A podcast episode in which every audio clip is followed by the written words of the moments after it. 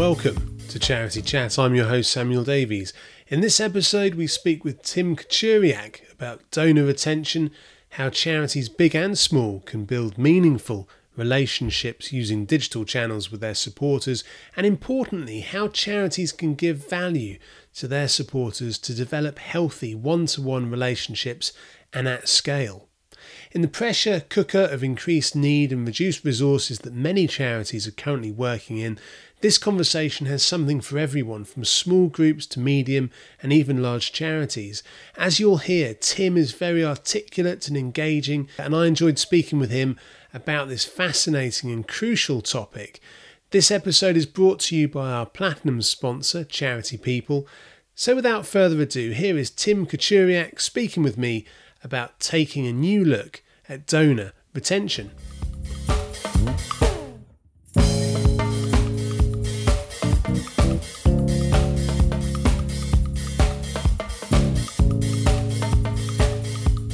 I'm delighted to be joined by Tim Kachuriak, founder and chief innovation and optimization officer for Next After. Tim, welcome to Charity Chat. Thanks for having me. It's great to be here. Well, we're really grateful that you're here. And, and uh, maybe we can start by um, if you can tell our audience a little bit about your background and how you found yourself in the uh, not-for-profit sector. Yeah, I mean, I took a kind of indirect pathway into the nonprofit sector, like most people do, honestly. So uh, I graduated from college. Um, it's kind of a tough time for our country. It was like right after 9 11. So, like, there's not a lot of jobs, especially for somebody who desperately wanted to work in the field of marketing and advertising. Mm-hmm. But fortunately, I worked at a country club all during high school and college. Uh, I like to joke I had 432 aunts and uncles that were captains of industry. Nice. Uh, and so, the gentleman who was the president of the country club was also the president of the second largest ad agency uh, where I grew up in Pittsburgh.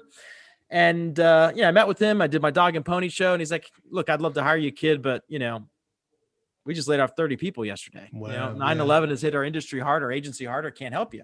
Mm-hmm. So I wandered in the wilderness for about six months. I met a serial entrepreneur. I did a few things for his uh, little businesses. He operated a couple freelance projects. He said, "Why don't you start a business? I'll introduce you to people. I'll be your partner, and you know the rest is up to you, kid." So uh, I had nothing to lose. I was living in my parents' basement at the time. I had no uh, overhead, uh, no romantic interest. I was like, why not? Let's go for it. so I started my first business uh, in 2002, and it was called Ambience Interactive, basically a general uh, digital marketing company. Did that for about five years. And then decided I really wanted to work uh, in the nonprofit sector, and so I sold my my agency, and we sold our house, and I moved from Pittsburgh, Pennsylvania, where I grew up, to Fort Lauderdale, Florida. So, you know, a pretty big difference in terms of geography. Yeah. Uh, and I went to work for a nonprofit. I was there for a short amount of time, and I discovered that there's basically uh, advertising agencies that work directly with nonprofits. And uh, I got recruited to go work for one of those here in Dallas. Uh, and that's how I got here. Um, and then during that time working at that agency, I just really become obsessed with trying to understand how do you optimize – the online donor experience and that's kind of what's led me to uh, to start Next After. And and where does that passion come from? Is, is it the um is it almost the kind of the, just wanting to crack that challenge or is it also that kind of that that drive to make the world a better place? How how idealistic are you? What, what's your kind of driving force well, I mean, our, our vision at Next After is to unleash the most generous generation in the history of the world. And um, and I mean that's a, a big, hairy, audacious goal that, you know, honestly is exciting enough uh, and big enough to captivate my imagination for the rest of my life. Sure. And so, how we go about that, our mission is really to decode what works in fundraising and then to get that into the hands of as many fundraisers as possible. We realize that no matter how big our company gets, you know it takes a village right? And so we we're trying to figure out what works and then just try to you know practice generosity by openly sharing sharing that with the with the sector.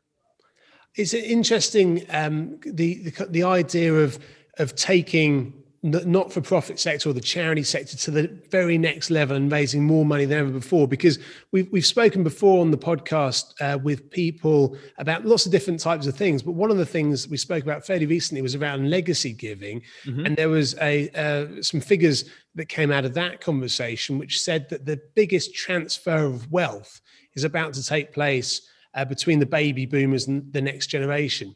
And so I guess there is a real, just from that that point of kind of fundraising, there is a huge potential, isn't there, for a, a next level yeah, it creates a sense of urgency for sure, right? With the wealth transfer that is about to take place. You're absolutely right. There's also some pretty disturbing, you know, trends if you actually look at some of the data. So like the number of giving giving households has been consistently going down, at least here in the US for sure, mm-hmm. uh, over the last uh, 20 or so years. Sure. Um, but those giving households are giving larger amounts of money, right? Mm-hmm. And so I asked myself, well, is that a good thing? Is that really like, is that how you create the most generous generation by just getting like, you know, more people or less people to give more money? Mm. Uh, and I don't think that's true. I think it's about like democratizing, you know, opportunities for people to give, make it so it's really a big tent where everybody has an opportunity to uh, support causes and charities and organizations that are very dear to them and they're passionate about.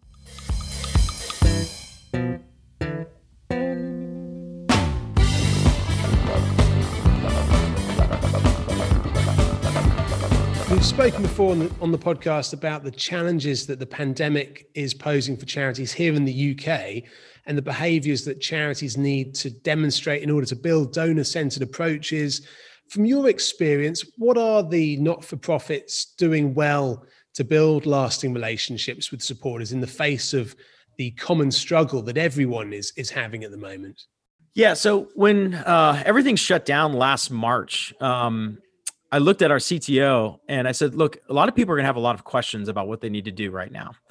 And we're sitting on top of a huge amount of very important data that can answer a lot of those questions. So, um, if you don't know much about Next After and what we do, one of the things we do is about four times a year, we launch a major mystery donor study where we go out and we'll subscribe to hundreds of different organizations. We monitor everything they send us, every email, text message, voicemail. We've got boxes of direct mail stacked to the ceiling. We go through those pieces of correspondence, we analyze them, and we wait for the organizations to ask us to become a financial partner by giving a donation. And when they do that, we go online to their website. We'll give a donation as small as $20, as large as $5,000. And then we continue to monitor how they communicate and engage with us over time. So because we do this four or five times a year for the last nine years, we have thousands of nonprofit organizations that were following all of their communications. Yeah. So we started to like look at that data and say, how can we you really mine that and answer some of the questions? One of the questions people were having was, are nonprofits communicating with their donors right now? Mm-hmm. And the answer to the question was at least digitally speaking, they were communicating more last year, especially during those early days of the pandemic, than they were any other time in their existence. Like the the, the percentage of emails that were being sent was dramatically higher. Mm. And then we started to look at the content. Are they talking about COVID or the coronavirus or pandemic? Are they mentioning their communications before March 1st? Zero. No, virtually nobody was actually talking about it. Mm. After March 31st, upwards of 76% of all communications, whether that would be a newsletter, um, a piece of cultivation content, or uh, an appeal, uh, direct appeal, mentioned one of those words in, in the communications. So they were, they were being kind of like real about the situation and what was going on. They weren't kind of just like, you know, hammering down with the same old message they had done before. But the more more important question is okay, well, how are donors responding? Are they continuing to give? And so we had a separate set of data that answered that question. And what we were seeing is that people were giving more online gifts every single month than the previous month last year, right? Mm-hmm. Of the previous year. And so uh, now that we have like complete data set, I think uh, Blackbaud re- re- released their charitable giving report and uh, for 2020 and digital giving was up 21% year over year.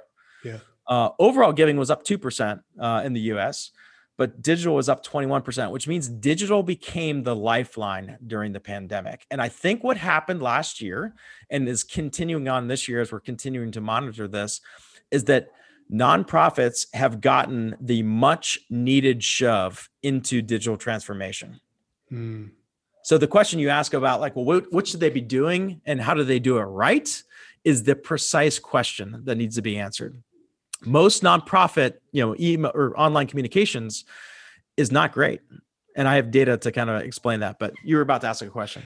Over here in the UK, we I suppose you know we hear a lot about um, how the pandemic has forced. I mean, you know, charities the forces of change have been forced to change by a force of the pandemic, right? Because right. you know, I, I've I've seen it myself. You know, the the way that uh, that the buzzword here is pivot.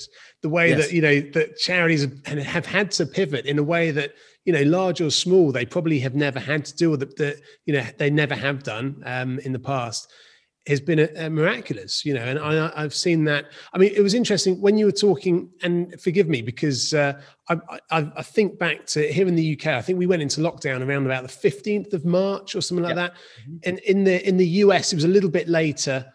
Wasn't was it? It was, it was right around that. It was maybe a week later. Time because yeah, you, yeah. you mentioned you saw um, you saw content that wasn't mentioning COVID until the end of March. Did you get a feeling? Were you saying there that that your feeling was that the, that the charities weren't responding quickly enough to the, the change in the circumstances? I think the lockdown really kind of like forced the issue. Like okay. it really kind of made it, brought it into the forefront. And they said, yeah. look, we need to address this, right? And sure. we need to talk about it. And I think the really smart organizations, they did, uh, you know, using your word, the pivot, they made the pivot. They figured out a way to either change how they do their mission delivery sure, um, sure. or they just kind of like, you know, sat on the sidelines and, and they're kind of getting left behind, right? Yeah. Yeah. I mean, we, we spoke to a guy um, who who over here um, who was quite worked with uh, the NSPCC, which you know mm-hmm. large charity over here. You probably know them, and uh, Giles Pegram CB, and he said to me um, a few uh, shows ago. He said that he um, he would be outraged if a charity that was struggling that he supported didn't ask him in that moment of need to help to give another donation or to support them. I'm paraphrasing, but that was the kind of the gist of it. Did you get any sense from the work that you've you've been doing over the pandemic that there were charities uh, in the US or elsewhere who maybe were afraid to ask donors who you know in a, maybe with a sense of empathy that you know we, we can't ask our donors to give because they're going through a hard time. Did you get any sense of that? And, and is that the right kind of tack to take do you think when when you think your audience is ha- having a, a, difficult time themselves? Yeah we, we actually did analyze that. So we looked at different ways that people would actually make an appeal to give as it related to um, you know the current situation right? Mm-hmm.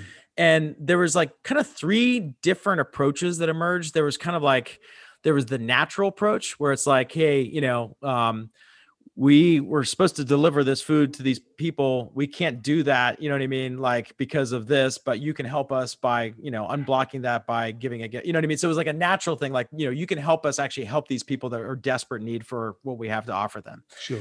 There was then kind of like um the neutral approach which was kind of like you know they they didn't necessarily specifically talk about how their cause was impeded or needed a donation to help unlock something. Hmm. Uh, but they said, look, you know, uh, given times such as these where we're, you know, kind of under this tremendous solidarity that we're experiencing, like they, they had this like phraseology, just say, look, we're all kind of experiencing the same thing right now. You get where we're at, right? And so, like, would you please continue with your support because you're empathizing with where we're at, right? So that yeah. was kind of like the really neutral kind of approach.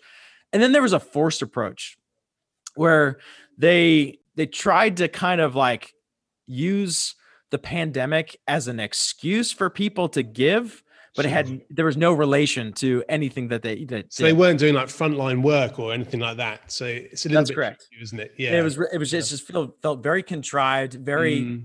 very dirty right? They could have just said look we're actually like hurting right now because you know um most people were in one way or another weren't they? I, I guess if if you try and bend your ask too much to fit in with this the state of play or a wider cultural issue, then there's a real risk that you don't seem very authentic, I guess. That's right. That's right. And I mean, that's just like basic kind of stuff, right? Be authentic, be transparent, mm. because the the biggest thing that we have to overcome in the nonprofit space is you know donor trust like do they trust us can they feel like when they give their gift that it's going to do the things that you've promised that they're going to do right? And so you know like that's something that you know is a constant battle that we have to overcome because there is some bad actors out there that have really made it hard for the rest of us.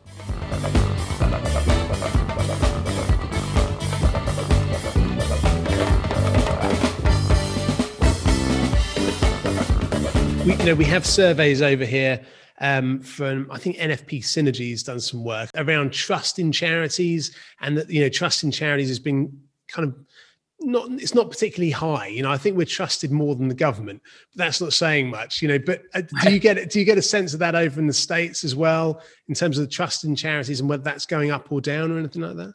Yeah, big time. And you know, we've actually run experiments around that. So like that's the other part of what Next After does is um, we run like rigorous scientific online fundraising experiments to try to see how if we change certain things in our appeal and our website and our email and our you know social media posts how that actually impacts donor behavior. Mm-hmm. i'll give you like one just practical example. So uh, and this may seem like a real like kind of strange one but um the most anxiety uh, induced part of the giving experience is right when the donor gets to filling out the payment information so we've done kind of like these different little like screen recordings, and it's yeah. like you know, it's like takes a, a, second to fill out the name, two seconds to fill out the last name, you know, a few seconds to fill out the, the postal address.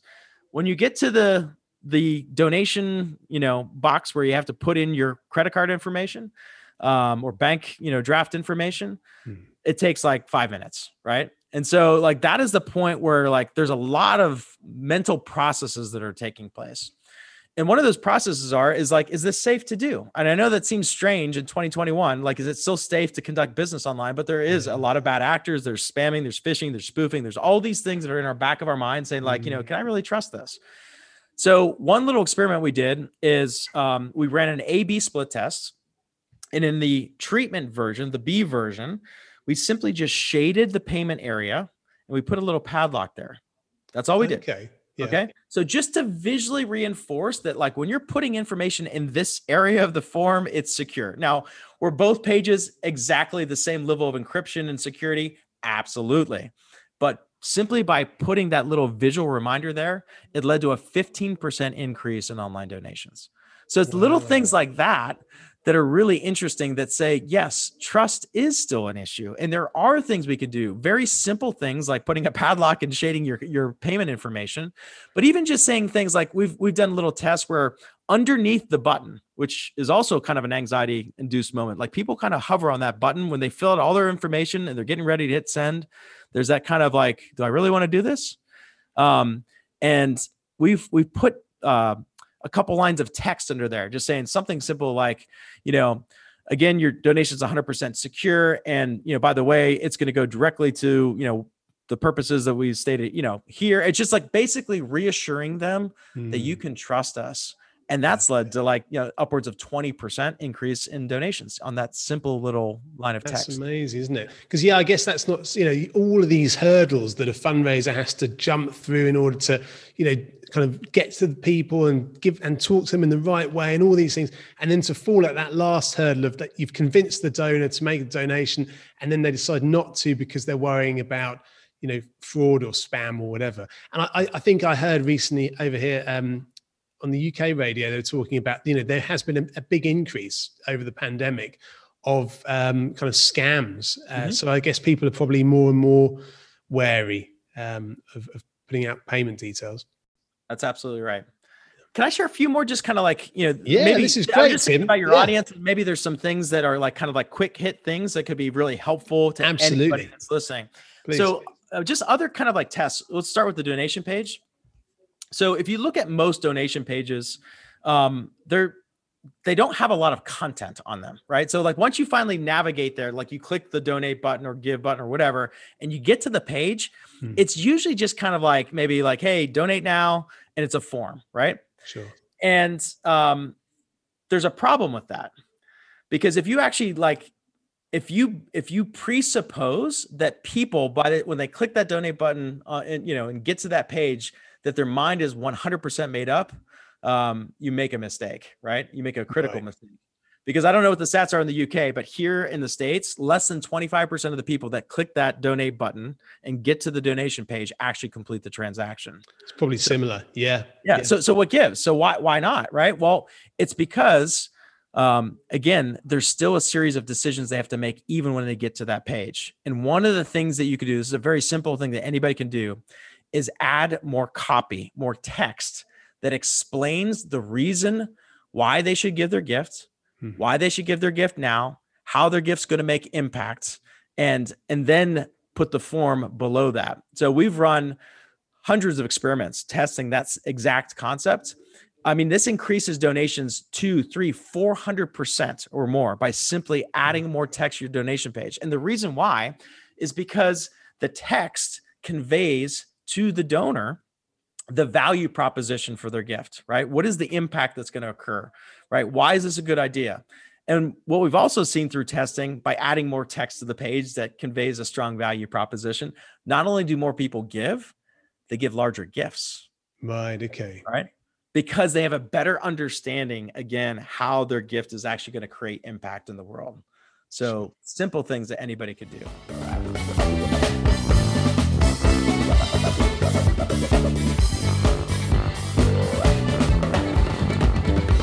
A lot of the small charities or, or, even the groups that are maybe listening to this uh, this podcast, you know, they'll be using the third party existing um, sites, so CAF, Just Giving, Blackbaud, all of these things. Sure. I think they have functionality on those pages where you can, as a charity, you can go and you can say, you know, maybe 10 pounds will get you this type of thing, you know, yep, and obviously yep. you've got to be careful with would, could, you know, so that you're not restricting it.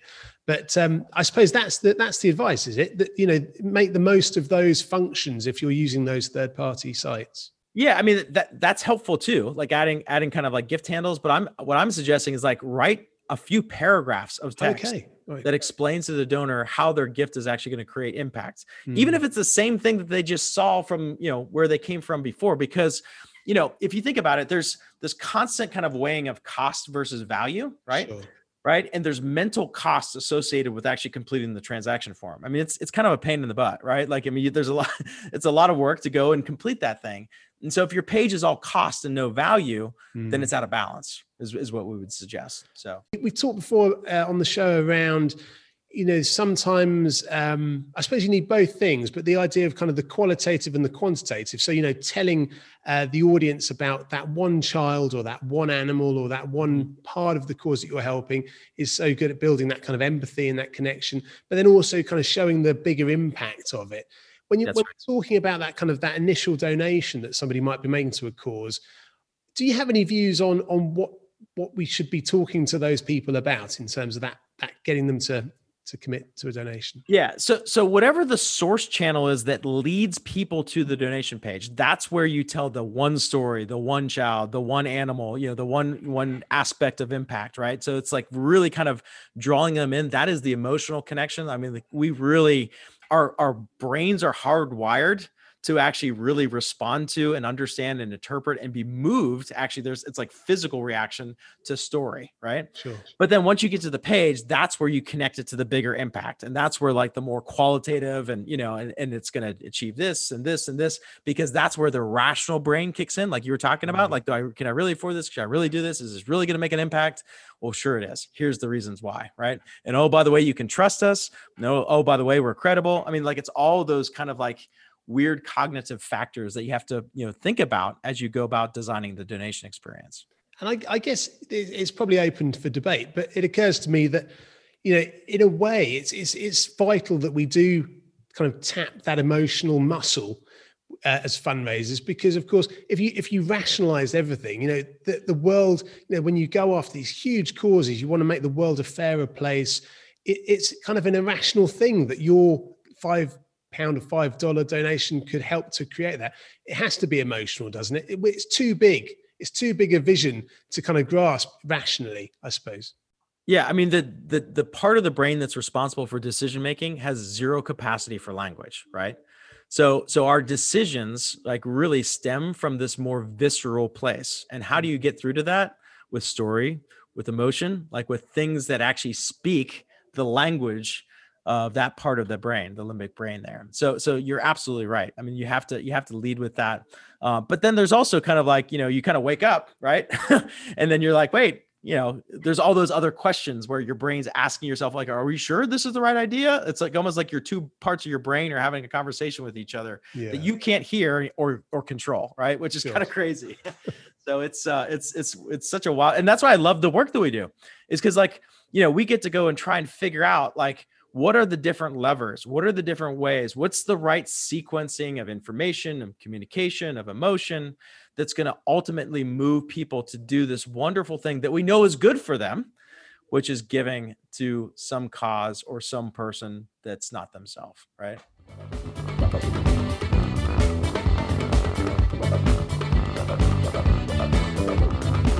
What are the common mistakes that not for profits are making in their approach to building relationships with supporters, both existing and, and kind of new, new supporters too? Yeah, I mean, the biggest mistake that most nonprofit organizations make is that they treat their donor like a cash machine, right? Um, it's it's always asking, it's never giving, right? And so, I mean, if you think about any sort of relationship you have, so fundraising always happens in the context of a relationship. We believe, and we've decoded this through our research, that people give to people, not to email machines, not to websites, not to direct mail campaigns. People give to people, right? And if you think about the relationships you have with certain people, if all I did was call you all the time and say, Hey, Sam, can I borrow your hammer? Hey, Sam, can I borrow your ladder? hey, Sam, can I do this? You know what? You're not going to take my calls anymore. No, right? exactly. Absolutely. Exactly. Yeah. yeah. And so if we treat our donors like that, our donors are not stupid and they're mm. not like just little numbers inside an Excel spreadsheet. They are living, breathing, complex, social, emotional human beings, right? And they deserve to be treated with respect and you know and and to be loved right and so i mean if you really if if you really love you know humanity and and you know like really love you know what you're doing with your cause like you should love your donors too that's part of that right that's part of that ecosystem so, um, and this, I'll give you an example of some experiments that we've run around that um, exact thing. So, an organization came to us, uh, and they were doing exactly what I, I, I, was suggesting. They were they were asking way too much. Hmm. So it was a very large organization, and they came to us. They said, "Hey, um, we need your help. Uh, our email engagement and email donations have fallen off a cliff, and we don't know why." We said, "Okay, um, can we look at some data? So they gave us a six month snapshot of data. And what we noticed is that um, the volume of email that they were sending was consistent during that six month period of time. Mm. And then we overlaid two additional pieces of data. Uh, one was the percentage of people that reopen and read a message. And the other is the percentage of people that delete the message without even opening it.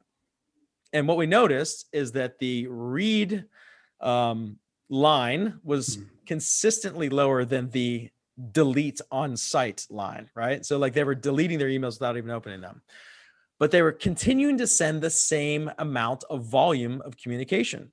Right. Uh, and so then when we looked at we looked at the uh, the inboxing of their emails. At the beginning of that six month window they were getting 78% of their emails were being delivered into the inbox. By the end of that window 38% of their emails were being delivered. Wow. And we said you're asking too much. They were sending like two appeals per week. Hmm. we said you can't do that. And they said um, that's mad uh, isn't it? Two appeals a week. two appeals so, per week and so, said, people, well, so people were get, kind of hearing from them twice a week with a with an ask. With an ask that's right. That's and this is a very very large organization right? So mm. keep that in mind. Mm. and they do a lot of emergency appeal kind of things like that. So we said you need to stop doing that. And they said well we can't because we have all this pressure that we're under. We have to deliver revenue and we can't afford to not send those emails. Mm. and we said okay um, instead of sending less what if we can make it so you can send more? And they said well what? Okay now you're talking our language. I said but the the we want you to send one additional email every single week but this email is not allowed to ask for money what this email has to do is deliver value back to the donor Mm-hmm. You need to send them an ebook. You need to send them a story. You need to show them a video. You need to give them something back and not ask for a gift at all. I can't even have like a donate button in the footer link. There's nothing. Uh, and we also want the emails to come from a human being. We want them to come from a person. And we want them to come from the same person every single time. We don't care who the person is, but this person is going to be that person's person or this, mm-hmm. that donor's person. So they did that. They put that in place. Uh, and then over you know three month period of time, we went and looked, and their email engagement went up 89%. Wow. not just for the the cultivation emails, but for the appeals as well, which means people were opening them and they're clicking them again and they're getting inboxed again. But also the percentage of donations was going up significantly well. I think it was like 38% overall increase in donations across all the various different segments by sending more email. So the biggest mm-hmm. mistake that we make is that we don't send enough cultivation content. We're always just sending like, you know, donation kind of content. So that's a great lesson for anybody that's listening is just diversify that. Um, another thing that we found that's really, really, really important is to humanize your communications. People don't give to email machines, they give to people, right? Sure. And so, how can you do that? Well, if you look at most nonprofit fundraising emails, they're highly designed. They got images and graphics and buttons, lots of HTML. There's multiple calls to action. The copy sounds like it's written from a professional copywriter because it usually, in fact, is. And the problem is, is when a potential donor sees that in the inbox, all they see is somebody trying to market to them. Sure. Yeah. yeah. People don't want to be marketed to. Do you? No, nobody does. Right. We want to be communicated with. Right. Yeah. And so what we've done, we've run this test with dozens of organizations. We've done in different countries. We've done in different languages where you get rid of all the marketing veneer, get rid of the mm-hmm. images, get rid of the graphics, get rid of the buttons, get rid of the HTML and write a more plain text email. So it looks like an email from Tim to Samuel, right? Sure. Yeah. Um, like a friend to a friend, I guess. A friend to yeah. a friend, a human yeah. to a human. Imagine yeah. that, right? Yeah. Yeah three, four, five hundred percent increase in donations consistently. Wow. Like when we see that happen. So that's another th- a great lesson for anybody listening. Like test sending your appeals as a more plain text email and write it as you would to like you know a friend as opposed mm. to like a donor target, right? yeah, absolutely. I mean, I guess it's interesting, isn't it? Because I suppose there might be some charities that are going down that you know, I, I, guess I've heard of it myself, where you know we've talking before about um, the kind of the, the the risk of being perceived as spam or or as uh, some kind of fraudulent activity. And I know in, in you know in the typical kind of archetypal email that you get, which is a fraudulent one, the spelling's wrong, you know, it doesn't have your name on it, you know, those kind of things. So I guess some of those risks can be ironed out by making sure that your you know staff at a uh, charity are writing well worded emails and I guess, you know, maybe some charities are thinking that kind of having that automated, you know, whether it's MailChimp or some other platform site that a lot of UK charities are using to, to send out these kind of HTML emails might help to um, encourage people that it isn't spam. But then, as you say, there's that other space then of making it look like a, um, you know, a Nando's or a McDonald's advert or something like that, you know, and it's kind of like, you know, in your day when you're got, you're getting, I think on there's some stat around people, most on average, people are getting 200 emails a day or something here. So when uh, all, all those emails you're getting through, all those Sometimes offers and things that, like yeah. that, you know, it's just kind of another thing is bin it. So it's a balancing act, I guess, isn't it, with emails? And, and it is, and they don't have to be unbranded, right? Just like you know, send it like you would, like you know, my email has like my signature at the bottom, and it's got the logo. You know, I mean, just like any sort of corporate email you would send, right? Sure, sure. So yeah, it doesn't have to be unbranded. It can have all those kind of trust indicators, but it just it does so much for the relationship. Something's going to happen when you start sending emails like that. Uh, number one, you probably will see higher donations. Number two, you're going to see a lot more replies. Mm and that's something you have to be prepared for. Um, and we think that actually the reply is the most underrated metric in email marketing. Because what that suggests is that there is an actual relationship there. They they believe that you are emailing them and so they're emailing you back. And you have to be prepared to you know to respond to those. So that's that's something just to keep in mind as well I guess especially potentially for smaller charities or groups, they can take a view on on the balance of resource and potential uh, engagement by thinking about things like if they haven't, if they've got more resource, they've got less money. Maybe they maybe it's worth them putting their time into actually writing individual emails. You know, we hear about. Um, and I, have I've experienced it. I've actually got a, an example here, a, a thank you card that was handwritten for me for a donation I made and that meant so much to me because it was clearly not printed. I, I, for me, one of my pet hates is the the printed handwritten letter. You know, right. I think, what's the point of that? That's crazy. Right. Exactly.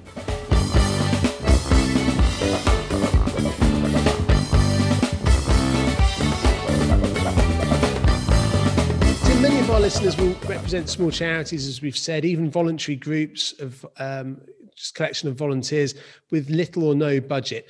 Is there any hope for them that they can still do the, these things to improve the supporter journey for those that support them? And how important is it that they do?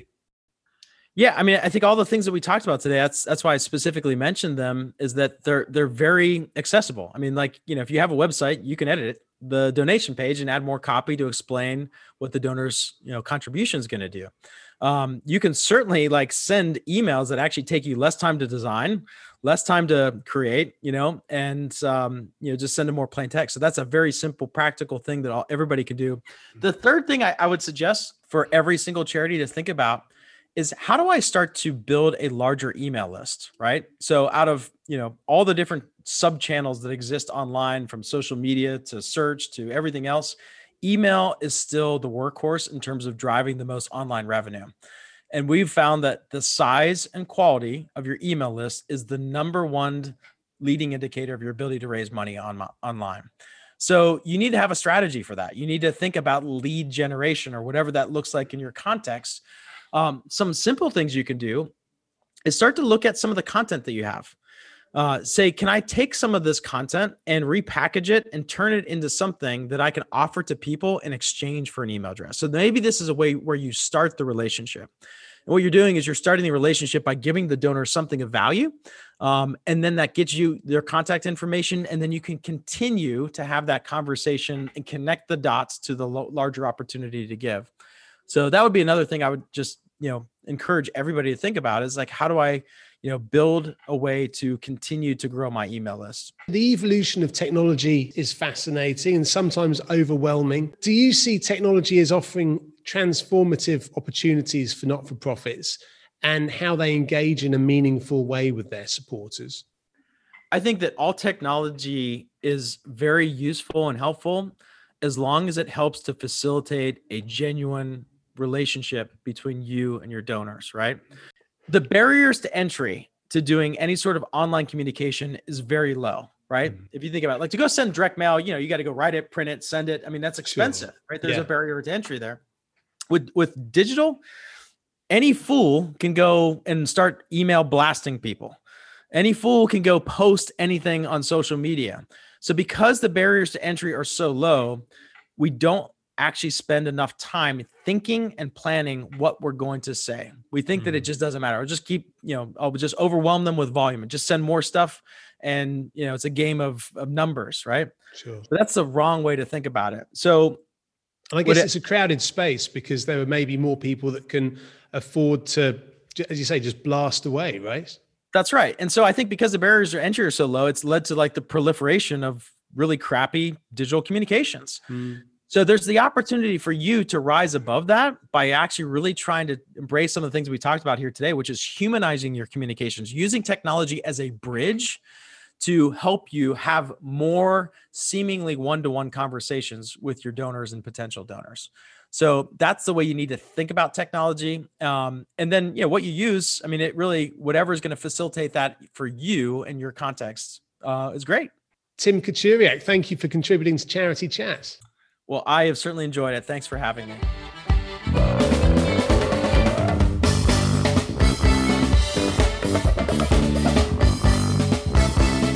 Big thank you there to Tim Kachuriak. I thoroughly enjoyed speaking with him, and we hope to have him join us again for another charity chat soon. We spoke a lot about donors and the issues of trust. Of course, trust in charities generally and in charities specifically are both hurdles to giving that must be overcome. According to the Charity Commission of England and Wales in their 2021 Public Trust in Charities report, we are seeing an increase in trust from a mean of 5.5 back in 2018 to 6.4 in 2021. According to this same survey, charities are now trusted more than banks and almost as much as the police. But even among those who trust charities generally and are moved to get so far as making a donation through a charity's website, Tim made the point that a very small percentage of these donors actually then complete the process of giving. Charities can take steps to address this by providing reassurance both about the security of donor donors entering their card information into the website donation form, but also by reiterating the impact that their donation will have on the beneficiaries of that cause. Simple tweaks to donation pages, such as putting a padlock on the screen to instill a greater sense of security, and adding a few lines of text reaffirming the need for the donation under the payment boxes, can make all the difference. As we've said before in other episodes of this podcast, finding the balance between qualitative storytelling and quantitative impact telling is the cocktail that charities should be aiming for. The right mix of emotion and rationale, and then mutual reward as well. This will help to ensure that both parties, the charity and the donor, benefit, which is then more likely to lead to longer and better relationships. Tim likened a charity's relationship with its donors to that of a relationship with another person from another person, and added that people give to people. When I think back to the most fulfilling relationships I have, both personally and professionally, these are all reciprocal relationships where I feel that I get as much as I give. And when we think about the charity supporters we have contacted as a charity or sought to build relationships with, or perhaps how charities have sought to build relationships with us as a donor, does it always feel that way? Is it reciprocal? I know from my own experience as a charity marketer and as a recipient of charity marketing, it's certainly not always the case. In fact, it's rarely the case, and there's need for improvement. The potential of a fulfilling relationship as a donor to a cause which is seeking to change some small part of the world for the better could be seen as the most important thing we ever do. And with this expectation comes the risk of unprecedented disappointment if a trust in this outcome is not met. I feel that Tim made some excellent points around marketing emails and taking some of the gimmicks out, perhaps removing things like HTML or buttons to create a more human to human communication instead facilitating a genuine relationship between you and your donors or your charity and your donors, and using technology to assist in doing this more efficiently is vital. Overcoming the laziness of marketing on repeat or the temptation to value quantity over quality, even in the face of reduced effectiveness, is absolutely crucial. So, thank you, dear listener, for getting this far with us. We hope you enjoyed this episode and continue to enjoy the podcast. We'd love to hear from you either way. It's just left for me to thank our corporate sponsors, our platinum sponsor, Charity People, for enabling us to share insights, expertise, and best practice across our sector. Giant Squid Audio Lab for sponsoring our podcast kit. Magda Axmit for the beautiful website design. Check it out at charitychat.org.uk. You can also find all of our social media links on there and a contact form. We'd love to hear from you. And of course, Forest of Fools for playing throughout the show and who are playing us out right now. That's it for me. Keep on doing what you can. Speak to you soon. Cheerio. Bye bye.